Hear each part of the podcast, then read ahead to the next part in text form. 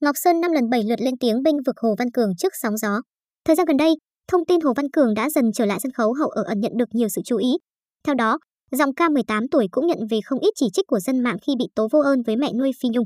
Tuy nhiên, danh ca Ngọc Sơn, đồng thời là người đỡ đầu hiện tại của nam ca sĩ năm lần bảy lượt lên tiếng bảo vệ, chia sẻ thẳng thắn về những ồn ào xoay quanh học trò cưng.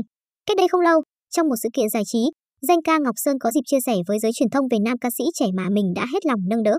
Anh cho biết bản chất Hồ Văn Cường là một cậu bé rất ngoan ngoãn và nghe lời. Nam danh ca còn tiết lộ học trò hát hay nhưng tính cách khá nhút nhát, không như những gì dư luận đồn đoán. Vì thế, danh ca Ngọc Sơn bày tỏ hy vọng khán giả sẽ ủng hộ, bao dung con nuôi cố nghệ sĩ Phi Nhung thay vì trách móc, chỉ trích. Thậm chí, anh còn khẳng định sẽ khiến mọi người không bị thất vọng về cậu bé trong tương lai. Danh ca Ngọc Sơn trải lòng, mình giúp đi, mình cứu, chỉ dạy chỗ này chưa được, chỗ kia chưa được, lúc đó thì Cường nghe lời liền thôi. Tôi dạy tôi biết, qua một số buổi tập luyện, tôi thấy Hồ Văn Cường rất ngoan ngoãn, nghe lời. Tôi với Bầu Thụy, người em kết nghĩa nhiều năm không nói quá mà dành những tình cảm cho Cường.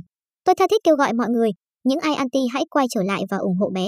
Tôi hứa sẽ không làm mọi người thất vọng, anh nói thêm. Trước đó, anh cũng từng ra mặt bảo vệ cho học trò Cương khi cậu bé bị nhiều người xăm soi về hoàn cảnh, đời tư ngay trên sóng livestream. Danh ca Ngọc Sơn cho hay, do Hồ Văn Cường còn nhỏ tuổi và mang nhiều khó khăn, vất vả nên không tránh khỏi những phát ngôn sai sót không đáng có, dễ gây hiểu lầm. Tôi nghĩ ánh mắt, tình cảm của khán giả khắp nơi là một minh chứng về con người của Hồ Văn Cường. Có thể một hai người hiểu lầm Cường nhưng khán giả cả nước làm sao hiểu lầm được.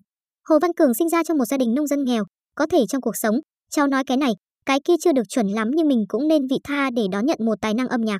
Ai cũng có sai sót, bản thân Ngọc Sơn cũng vậy. Chuyện đã qua hãy bỏ qua để nâng đỡ nhau tốt hơn, nam danh ca nói.